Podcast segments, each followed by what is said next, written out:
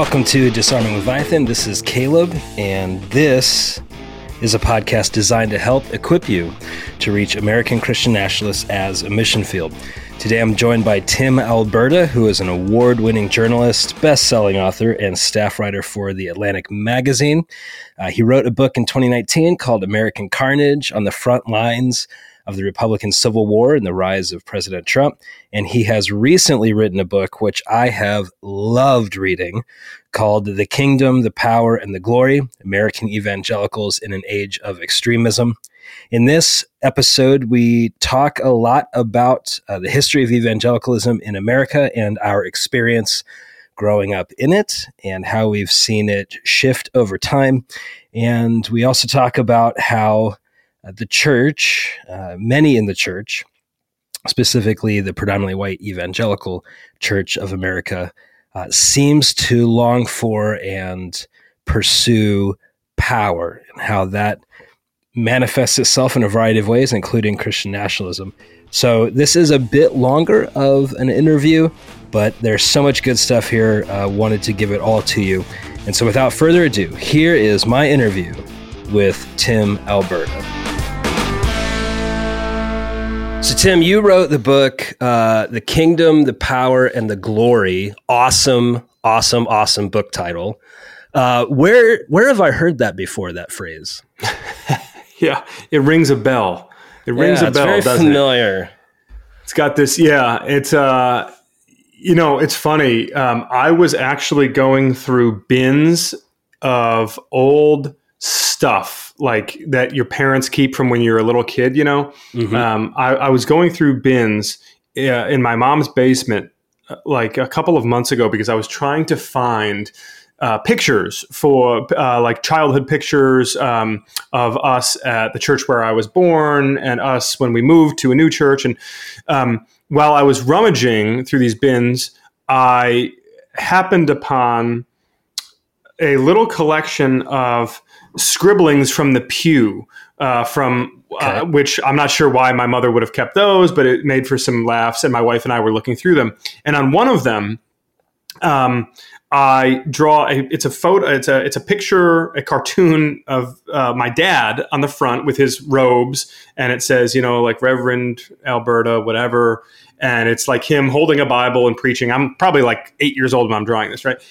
And then on the back side of the card it has the Lord's Prayer, and at the bottom it has those words: uh, "Thine is the kingdom, and the power, and the glory forever, Amen." In like big, like all caps, yeah. and um, I showed it to my wife, and we were both kind of amazed because obviously I don't remember drawing this particular thing like 30 years ago, but we were both kind of amazed um, at just like the symmetry of it, and I was recounting to her how I'd just always been like um, enamored of those words. How how they'd always just like sent a chill down my spine, but also mm. always spun my head around a little bit, like from the time I was young. So, um, and they still do. You know, it's it's um, there are just certain passages of scripture that like that have that effect on you, and that's certainly one of them. So you're in the you're in the bin. Power, the kingdom, power, and the glory. Uh, you know, it is such a striking phrase, but I also love how that really captures the essence of what you're writing about. It's a question of where do I find the power and the glory? Uh, where do I see the kingdom? And by which means do I engage the kingdom? And we see that concept of power throughout. You've done such a great job in your book showing that. You also talk about just thinking about the word the kingdom, how a word that's very common in church spaces, the word faith uh, it's not just uh, belief in or mental assent to something. You, you notice that it also has this concept of allegiance. Talk a little bit about how faith and allegiance go together and how that might shape our civic life.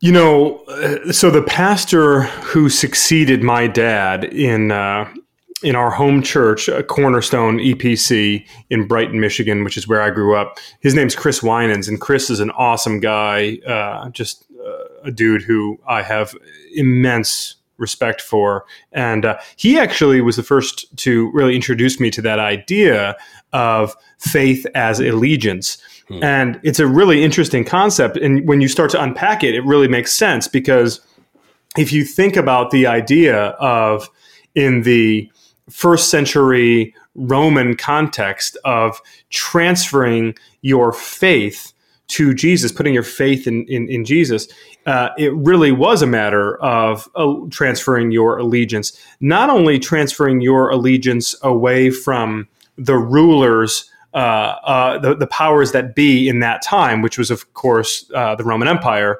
and defying them openly, but it was transferring your allegiance away from the Jewish laws and the uh, the sort of um, the ruling ethnic sensibilities that your people had pledged allegiance to many hundreds of years earlier and that had informed your entire family's history. Um, I mean, that's like I, I, think that's one of the pieces of of the biblical arc that we sometimes gloss over. That I'm always really fascinated by this idea that you have hundreds and hundreds and hundreds of years of the Jewish people living under the old covenant and and being bound by I think what could objectively be described as some some incredibly strict codes and hmm. rules and regulations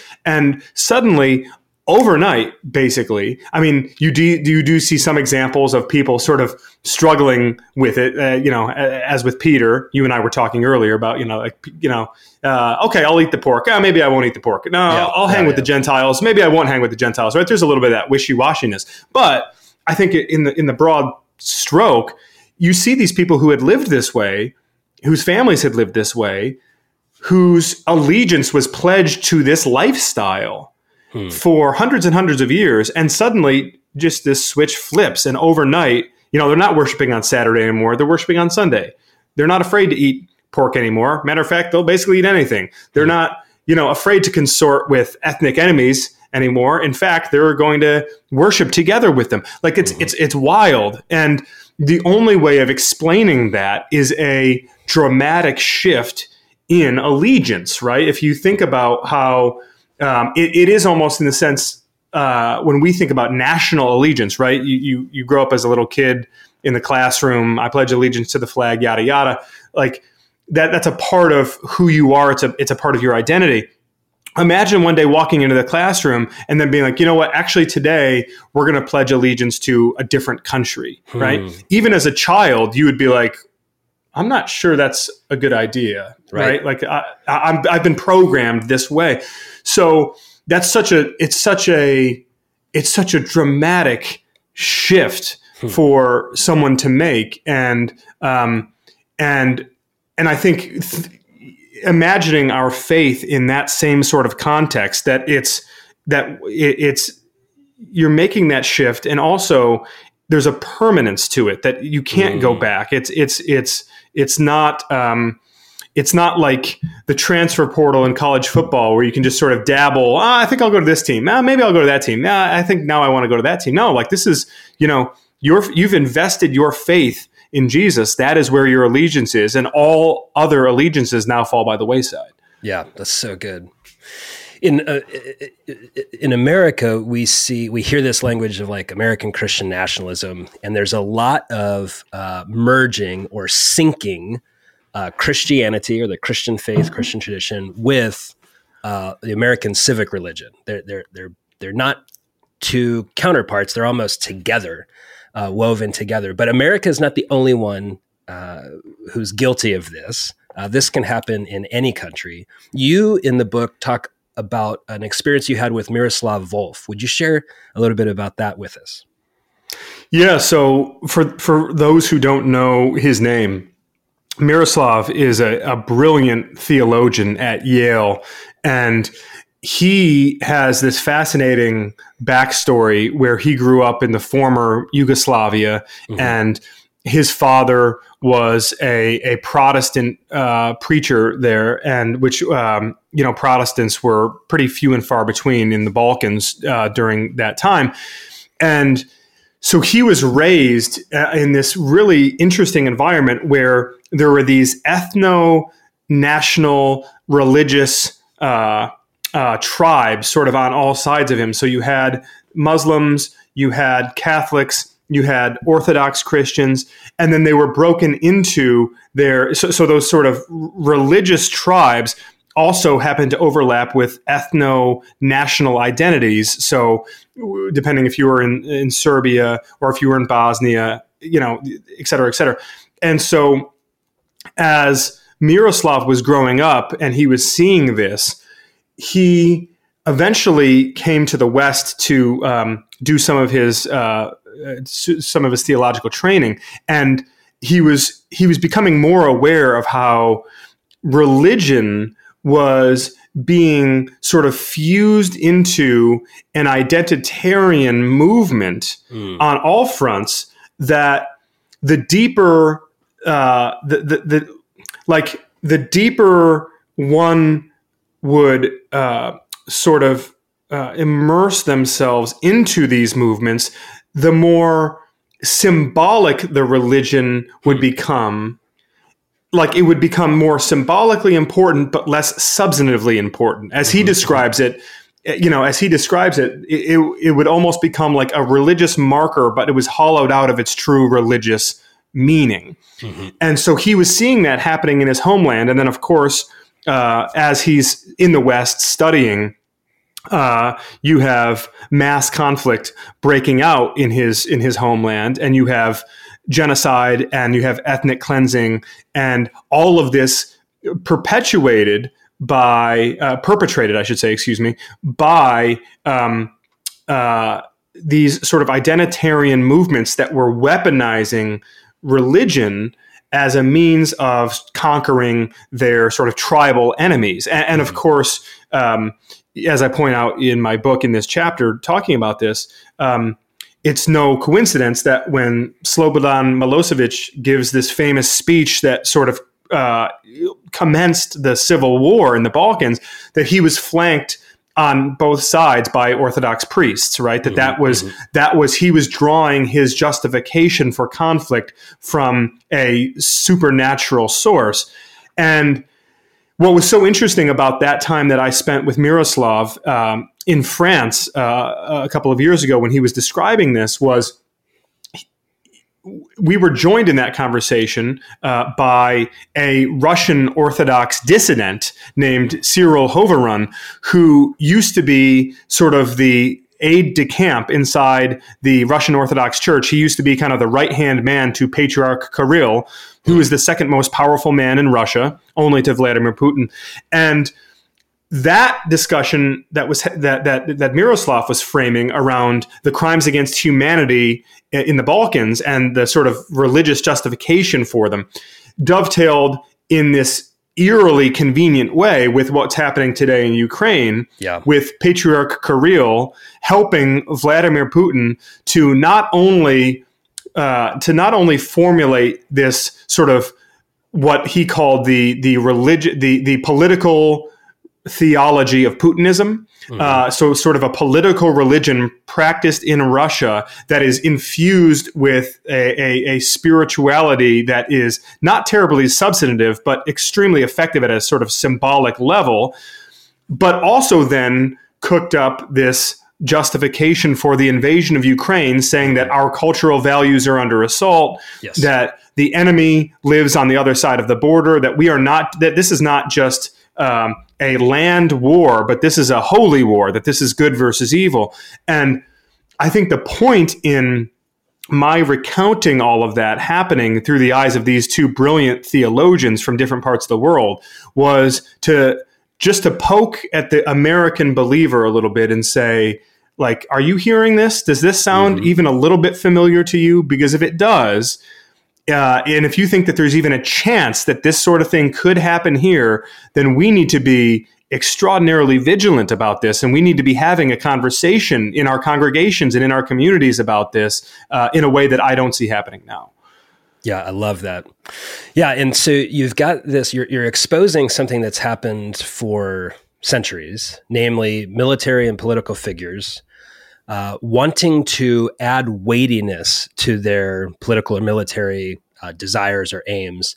And they kind of uh, sneak around and connect to the power source of religion, knowing that religion often has a, a weightiness in the masses that they lead.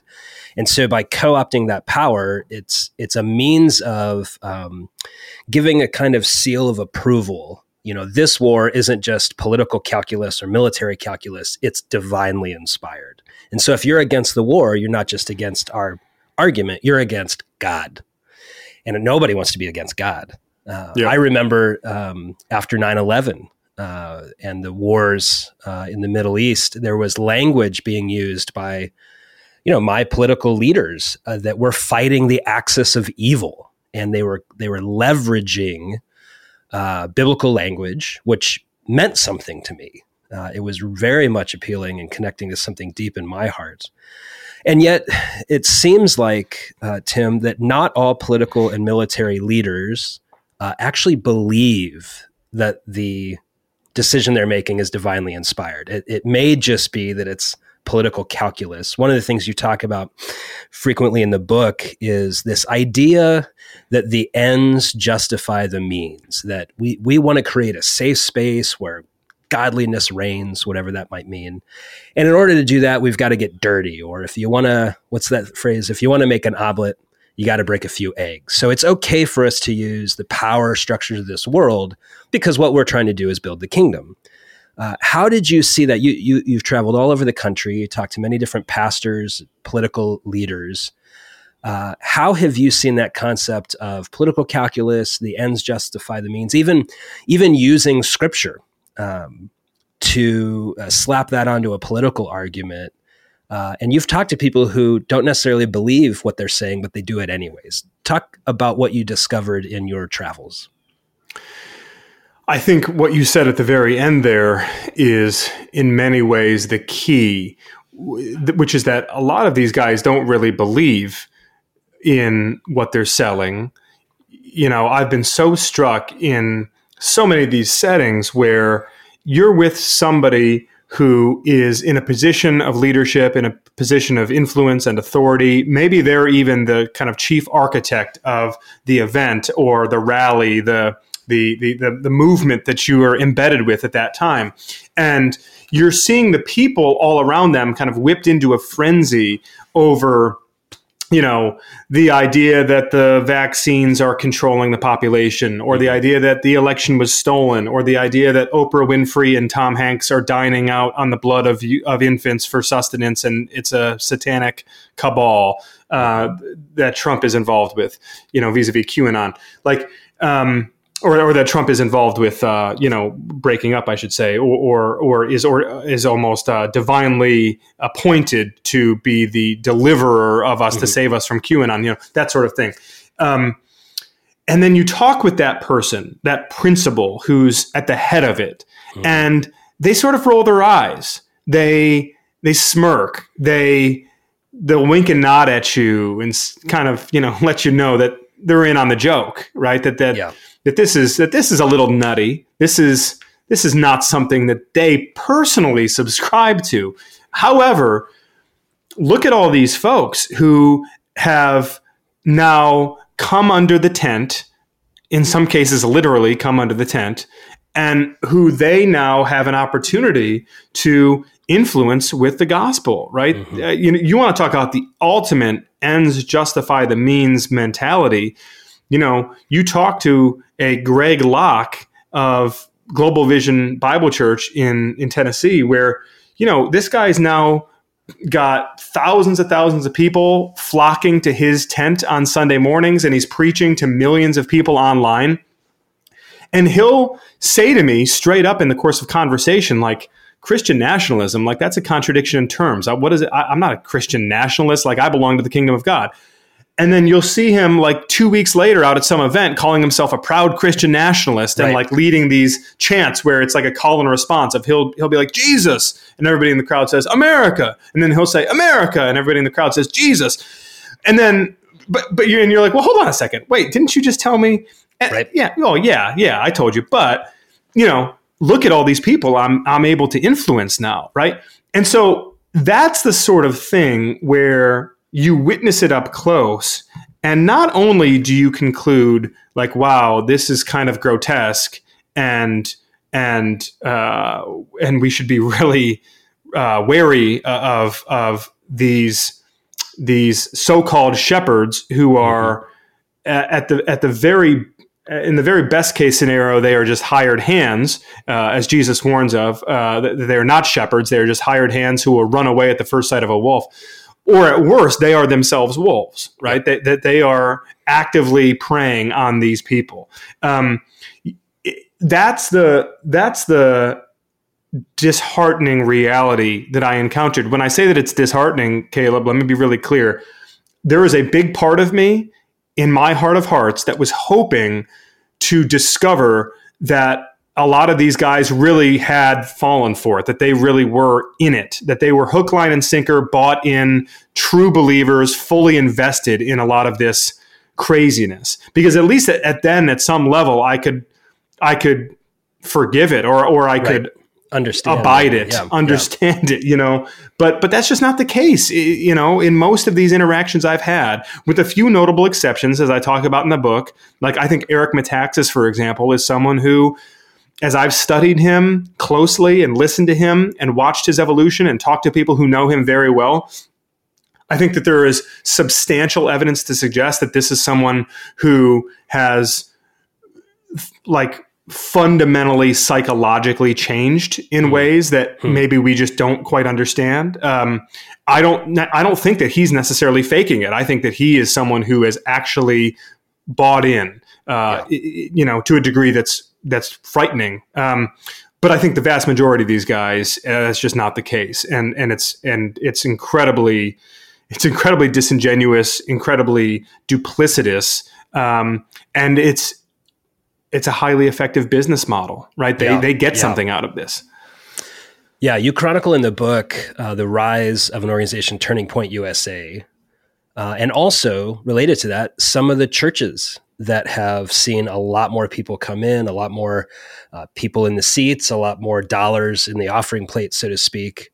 Um, so if if a lot of the leaders don't actually believe this, right? It's not there's not an integrity of belief there. It's just I say the thing that gets the people to pay attention so I can grow the organization.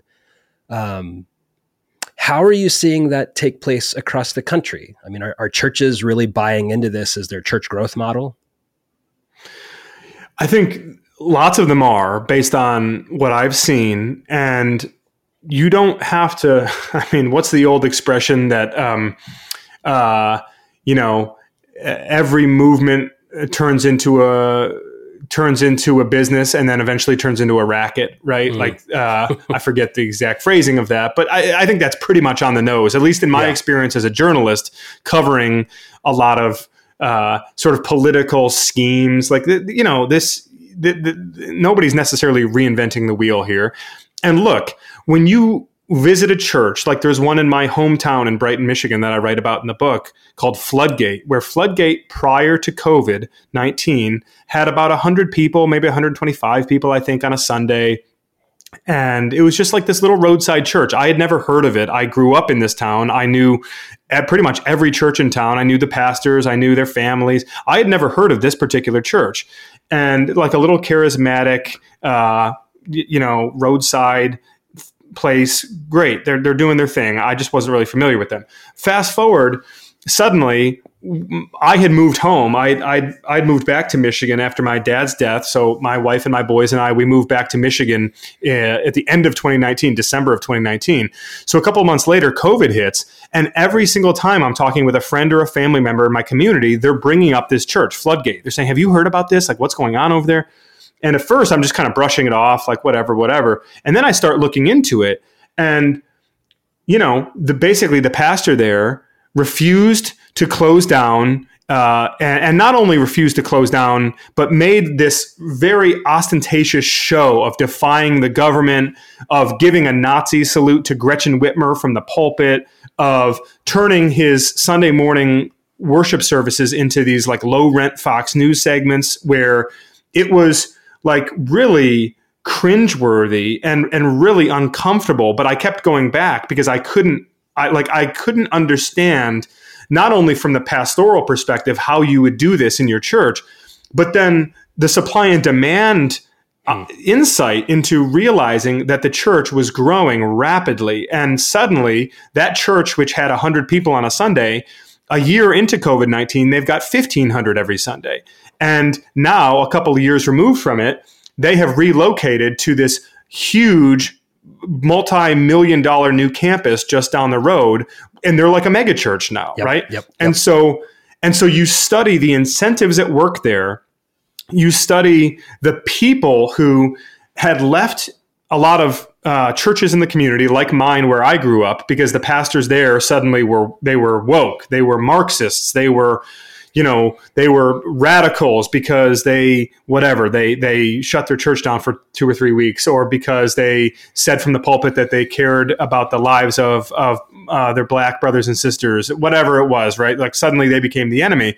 So the people leave these churches they go to a place like floodgate where they're not being fed you know they're, they're not being discipled but they're getting their identity, their Yeah. th- their political identity nurtured and cultivated and rooted inside of a house of worship. So it feels theological, even though it's not. And Yep. and of course, which has echoes back to the conversation about Miroslav Volf and what the, the dangers he's describing there. So that that that growth strategy which you see in the in this one church setting i've seen it caleb all across the country. And and and one of the remarkable things to me has been how when i'll share that story with a pastor that i'll meet in like oklahoma city or in you know orange county california or in the hudson valley in new york they'll be like oh yeah yeah we've got that exact guy Yes, here. We've right, got yep, that exact mm-hmm. church here. I mean this is it's it's the same thing playing out everywhere. Yeah. Oh, I have a question for you. Uh, so this is insider baseball. Um, you, like where you live, car dealerships, do they have giant American flags? yeah Okay, so like where Yeah. I live, I think I've lived in Dallas too, and and I just I know there's just a certain size of American flag that seems to be at car dealerships. They're enormous, right? They're giant. I watched certain churches installing that level of flag on their property. Have you seen that as well? I've seen it. Yep, Yeah. I have. yeah, it's I it's certainly like have. there. It's almost like a classification of church, like car dealership flag church. And I, Yep. I- we'll have to think of something more clever than that. But it's a it's a means of communicating, is it not?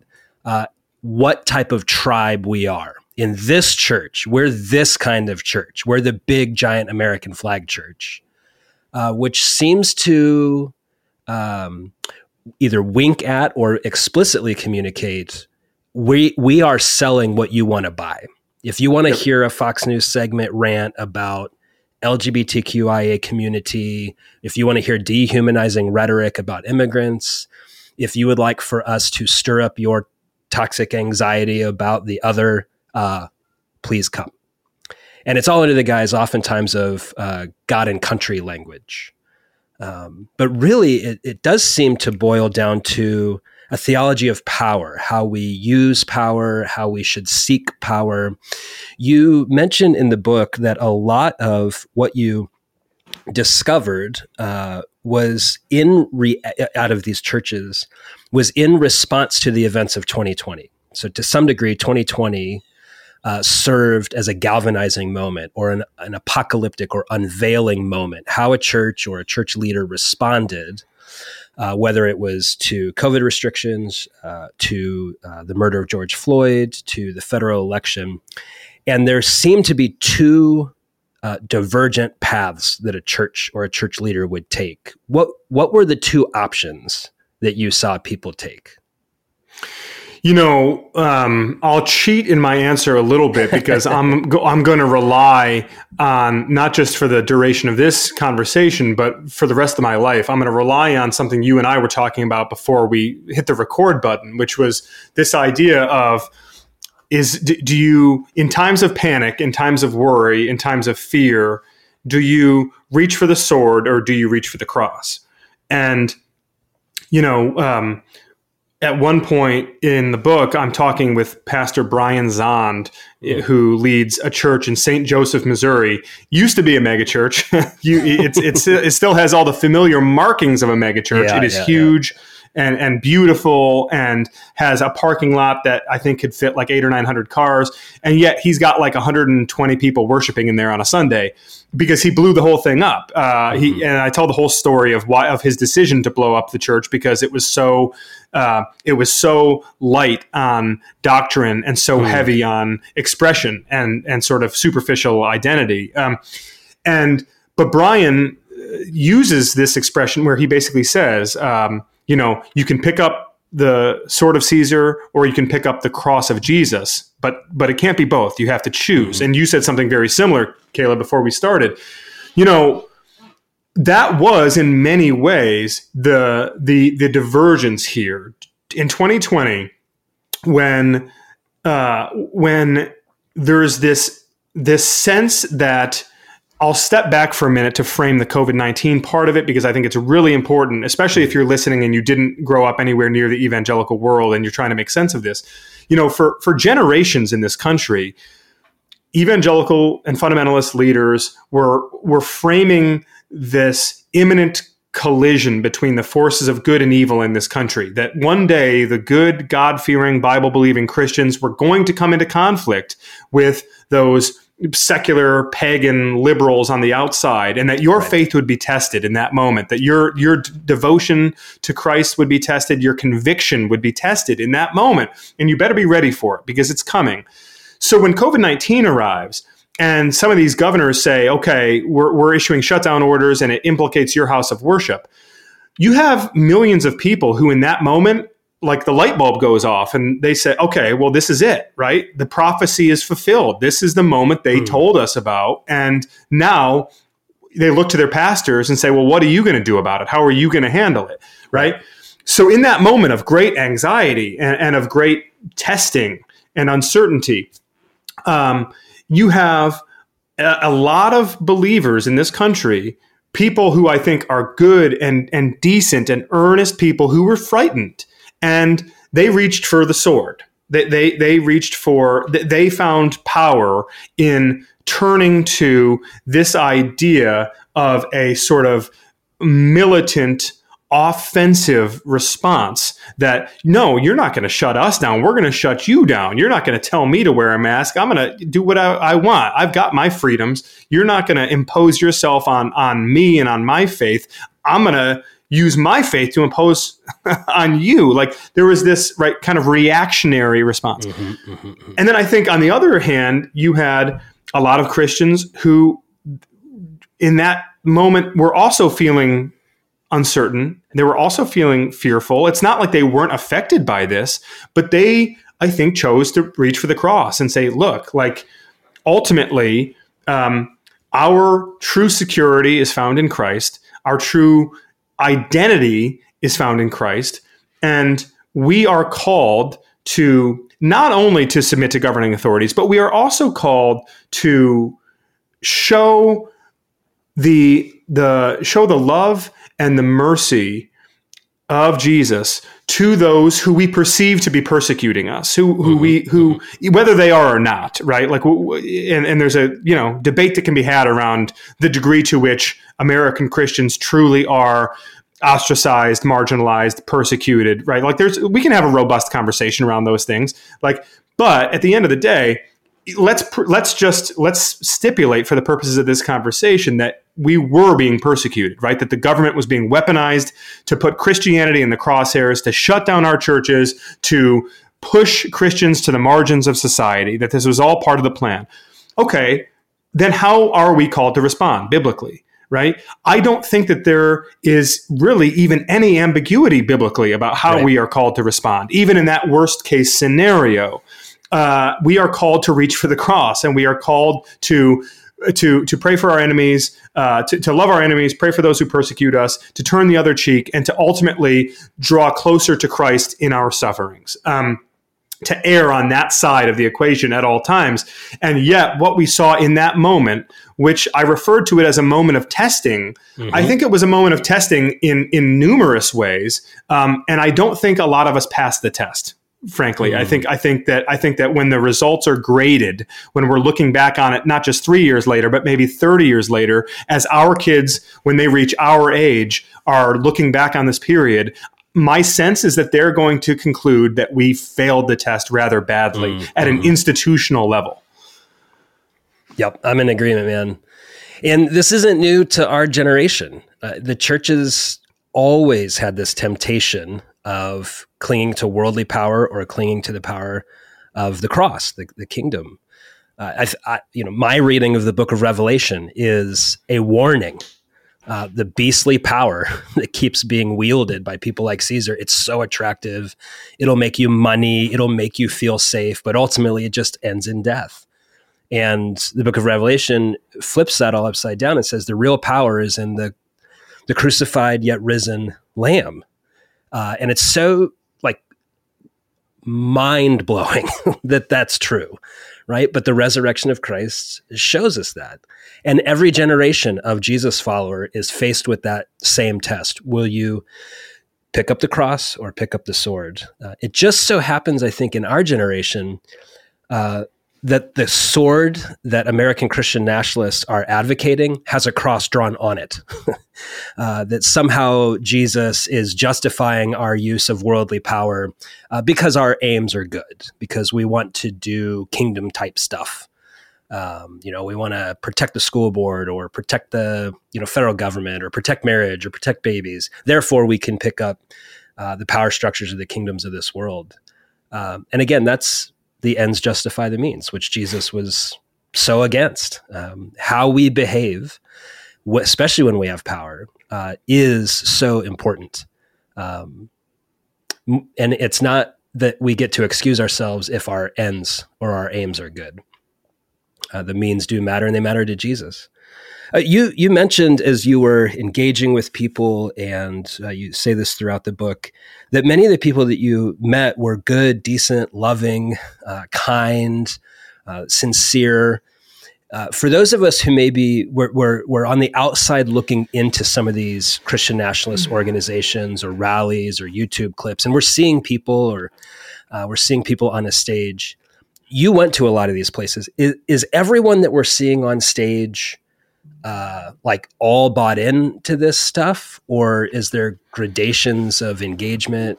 Um, talk about yeah. That. I mean, the, yeah, it's a it's a fair question. I mean, there are there are levels to this. There are, you know, um, what what I'll, and what I find interesting, and I sort of return to this point a couple of times throughout the book, is like, you know, you'll be talking with somebody who really is just sort of deep in this, right? They are they are fully bought in, and they have really lost the plot uh, in a lot of ways.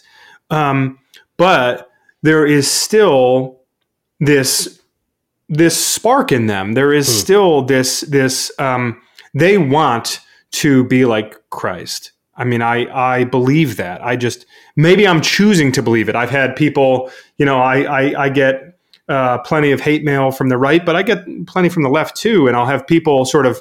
Uh, you know, condemning me, rebuking me after I'll go on MSNBC or whatever and say that like, you know, these people still have the father's heart. They're just they've they've lost their way and like they need to they need some help to to to find their way back. And like, oh, these, you know, listen, at the end of the day, you cannot believe that humanity, that life is made in the image of God, but then selectively apply it, right? Yes. Like, uh, so when I'll go to some of these events and see and hear things that are just um, that are shocking and that are at times just abhorrent to observe, um, I have really tried with a you know, and there are a couple of times where I fail, and I I try to cop to that in the book where there are a couple of moments where I just sort of have to walk away from certain scenes because it's so discouraging. Hmm. But what I really try to do is see this as um, a deviation that uh, does not have to be this way. And so when you see people who are who have given themselves over to these kind of uh, bloodthirsty militant hmm. uh, political calls to violence or people who have just subscribed wholeheartedly to these nonsensical conspiracy theories and whose lives have suddenly become, you know, dominated by disinformation, misinformation. Like, I I choose uh, to not just discard these people summarily. Like, I, I hmm. want to be able to reach them. In fact, I've had. Uh, and, and, let me be really clear about this. Like, I'm not trying to. This is not like Saint Timothy here. Like, I, I like I have I have on more counts than I care to recall lost my patience with these folks and have just um, moved on from them, hmm. only to then feel incredibly guilty about it and want to circle back. I mean, it's it's hard. Like, I'm hmm. there's not you know there's no there's no model for doing this other than the model of Jesus, I think, who yes. tries to demonstrate to us how to try to care and nurture and bring people along when they're not quite there yet. Um, yes. But, you know, at the end of the day, it's one of these there but for the grace of God go I situations where uh, you you you sense that if you can play a part in trying to in, in, trying to reach these folks in trying to have a dialogue with them then that's all you can do. But i'll be completely honest with you caleb. I mean um, one of the things that that's I, it's both striking to me and worrisome to me is that in my journeys here I have consistently found it easier to engage with unbelievers hmm. on theological substance and really talk to them sincerely about Christ hmm. uh, and and His kingdom and the true power found in the cross. That I found it much easier to have that conversation with unbelievers than with some of these hardened Christian nationalist types. Um, and so I I do worry that even though there's nothing, you know, there there's there's there's no there's no task here that that God bites his fingernails over and says, "Oh boy, I'm not sure if I can do this, right? I'm not sure if if I can if I can solve this problem. I'm not sure if I can bring these people back."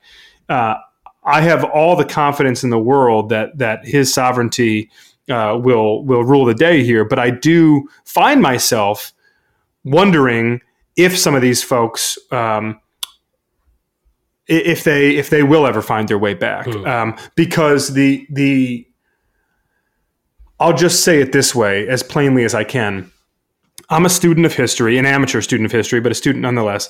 And and when I try to synthesize what's happening in American Christianity today with the sort of trends of d- deep cultural and political tribalism amplified by these remarkable and rapid advances in technology mm-hmm. and in in social media and connectivity that allow us to self-select into these little silos and then go deeper and deeper and deeper into them. Um, I worry that the stars have aligned here in ways that are really problematic mm-hmm. for for the church uh, and and that it's much harder now to fight this battle that you and I are describing than it ever would have been at any other time in the history of the church. Because it's not like radicalism and extremism and fracturing inside the church. It's not like any of that stuff is new, but it feels like when it when it merges with or or is overlaid onto some of these other factors, that's what does feel new to me. Mm-hmm. Yeah, you're so right to notice um, oftentimes the message of the kingdom of God is received easier by those who are outside of religious circles. Uh, you see that with Jesus, right? Um, it's not always, but the religious elite were generally, at least in the Gospels, resistant to the teachings of Jesus, especially how yep. he applied them. And then it was the the outsiders, the outcasts, the ones who the religious elite excused from fellowship or communion that got it. Uh, and you look at the the people who are always at Jesus' dinner table, and you see that. And it wasn't that all of the religious elite were resistant. You do have some who see the beauty of the kingdom and um, and desire it. Uh, but really, that message of the cross, it it usually in scripture gets picked up quicker by the outsider than the insider. And I love that you said that. The other thing I love that you said was, you know, when I approach people who are caught up in American Christian nationalism, you use the phrase they've lost their way. And I love that. I, it's just reminding me Galatians 6, 1 and 2 says, and I'll paraphrase if any one of you is caught up in a transgression or an evil, you who are spiritual or spiritually mature, seek to restore that person gently and watch out for your own self lest you too be tempted and i am convinced for those of us that have american christian nationalists in our life when we think about engaging them 99% of the work is in my heart uh, it's my shame mm. my derision yeah. my outrage my anxiety and that's the space for me to take that to the lord uh, because if i approach the american christian nationalist in my life if I meet them in their anxiety and rage, uh, we're only doing more damage to each other. Yeah. But if I can meet them as a representative of the kingdom, like a missionary, um, in health and in peace, uh, I can invite them back to the way of Jesus. Galatians six, right? Restore them gently back to the way of Christ. Uh, but it always, it doesn't seem to happen in one meeting, Tim. Uh, and I, I, love what Paul, the Apostle Paul, says. He's like, yeah, we all have a role to play, and some of us like plant, and some of us water, and some of us get to harvest. And I'm so convinced that for many of us, the Lord is calling us simply to gently plant seeds of repentance in the gardens of our loved ones' lives that could grow into the fruit of repentance, and we may not get to see it. Mm. Uh, but but our role now is some of us are going to plant, some of us are going to water, some of us may harvest. Um, and so we pray that the Lord of the harvest would produce that repentance. And, and even just thinking as we kind of conclude our time together, as we're thinking about moving forward, um, what hope do you see? Thinking about the American Evangelical Church, uh, you've journeyed, like I said, all over the place. What what hope do you see, and, and maybe you could share with us? Well, let me just affirm what you said there man that's powerful and it's and it's poignant and it's true um, most importantly you just you have to uh, you know my, my my own pastor he talks a lot about this idea that was something that I hadn't heard of a whole lot. I, I, I, I guess I was familiar with it very broadly, but not a concept I'd spent any real time studying. This idea of planting for future generations. Mm. Um, is something I, that he he returns to quite a, a, lot, and that I've been now reading more and thinking about more. And I think it's it's really interesting to me that like um, I described this at the end of the book how my dad, who I would never have described as a Christian nationalist, but he was certainly someone who was um, passionately patriotic uh, and, and, sort of, um, I think at times, uh, had an overrealized patriotism. Mm. And, you know, and that's like, uh, listen, I'm talking about somebody who's my hero and my role model. And that's mm-hmm. like hard for me to try to make those sort of sober assessments. Uh, and he's with the Lord now and he's not here to defend himself. So I almost feel guilty saying this, but it's something that I've had to wrestle with, something I've talked with my mother about a great deal and, hmm. and others who knew him and loved him as much as I did.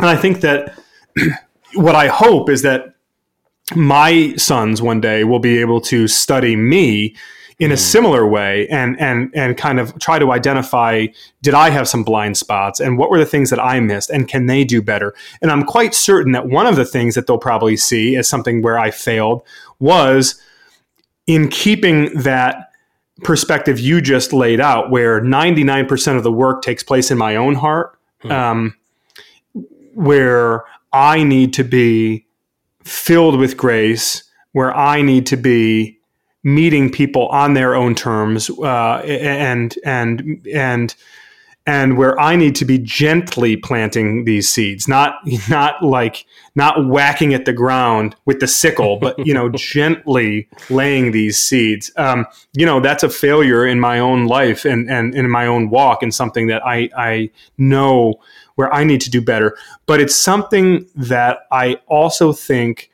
my sons will be better in doing, and hopefully their children. And when you ask about the cause for optimism, that's really where it is. It's hmm. generational. Um, I cannot tell you how many settings I've been in with younger evangelicals, you know, raised in the same tradition. And on paper, these are people who are not profoundly different from their parents. They are conservative theologically, culturally, politically. They're, you know, they're conservative people, right? They check the boxes and and again, if you just sort of put them through like a formula, you'd say, yeah, okay, that's where they land. Mm-hmm. But then when you get into this stuff that you and I are describing, um, the nationalism, the zealotry, the the militant approach to culture, and and owning the libs and and sort of zero sum warfare with the outsiders, and they want nothing to do with any of that. They're mm-hmm. they're they are attitudinally and dispositionally so different from the previous generations, and I think in part it's because they have now like there's been a lot written about how it took centuries for believers uh, in different parts of the world to really study the experiment of state religion under Constantine and to see how damaging it was, right? And how you know they ha- they couldn't course correct from it right away. They needed some space from it. I think we're dealing with a similar dynamic here where hmm. a lot of young people now have a little bit of space right the you know the moral majority is 50 years old they they're yeah. able to step back and soberly evaluate this movement and what was accomplished or what was not accomplished by it and what were the wins? What were the losses? What was the net effect on the church's standing in society and how and the power and the influence and the credibility of the christian witness? And they're able to sort of look at all that and conclude many of them that that we've taken our eye off the ball that we've hmm. lost the plot that we've strayed from the path here and that they want to they want to reclaim something that that went sideways. And i don't I think it's tempting for anyone in my position who's been on a rather dark and dreary odyssey here to to go out of their way to conclude on that optimistic note. And i'm i'm being as honest as i possibly can be. I'm i'm this is not a forced optimism. It's not a phony optimism. Like i i, I truly do believe even as my confidence in this country sort of holding together in a healthy, pluralistic sense, even as that confidence diminishes, and maybe perhaps it's not in spite of that, but because of that, that I think that the Christian witness in the coming generations is going to become stronger and stronger and stronger. Because when you look at the historical trend lines in this sense, going back to Constantine, you do tend to see Christianity truly flourish when it is a counterculture, when it is something that is just just um, like fundamentally distinct from the way that the rest of the world works in terms of its pursuit of social and cultural and political power. When the church tries to be something very different, the church tends to thrive. When the church tends to grasp at that power and tries to dominate the culture around it, then the church tends to really struggle. And I think that's the cycle we've lived through here. So maybe as the country becomes more secular and as christian as the christians grip on the levers of power starts to loosen, then maybe the strength of the Christian witness grows. Uh, mm. That's that's that's my optimism. That's the thing that I see happening here uh, over the over the longer run. That the harvesting done by our kids and by our grandkids will do amazing things for the kingdom in ways that maybe you and I aren't capable of doing. Yeah, I love that. That's so good. Uh, so, Tim, thanks so much for being on the podcast. Where can people find you and your work? Yeah, so my day job is as a staff writer for the Atlantic magazine, so you can find my work there. I also keep a backwater home run website, which is just by Tim Alberta, bytimalberta.com, uh, where I post a lot of my magazine stuff and video clips and podcasts. So you can find my stuff there too. Cool. Thanks so much for being on the pod, man. Oh, it's my pleasure. Thanks for having me.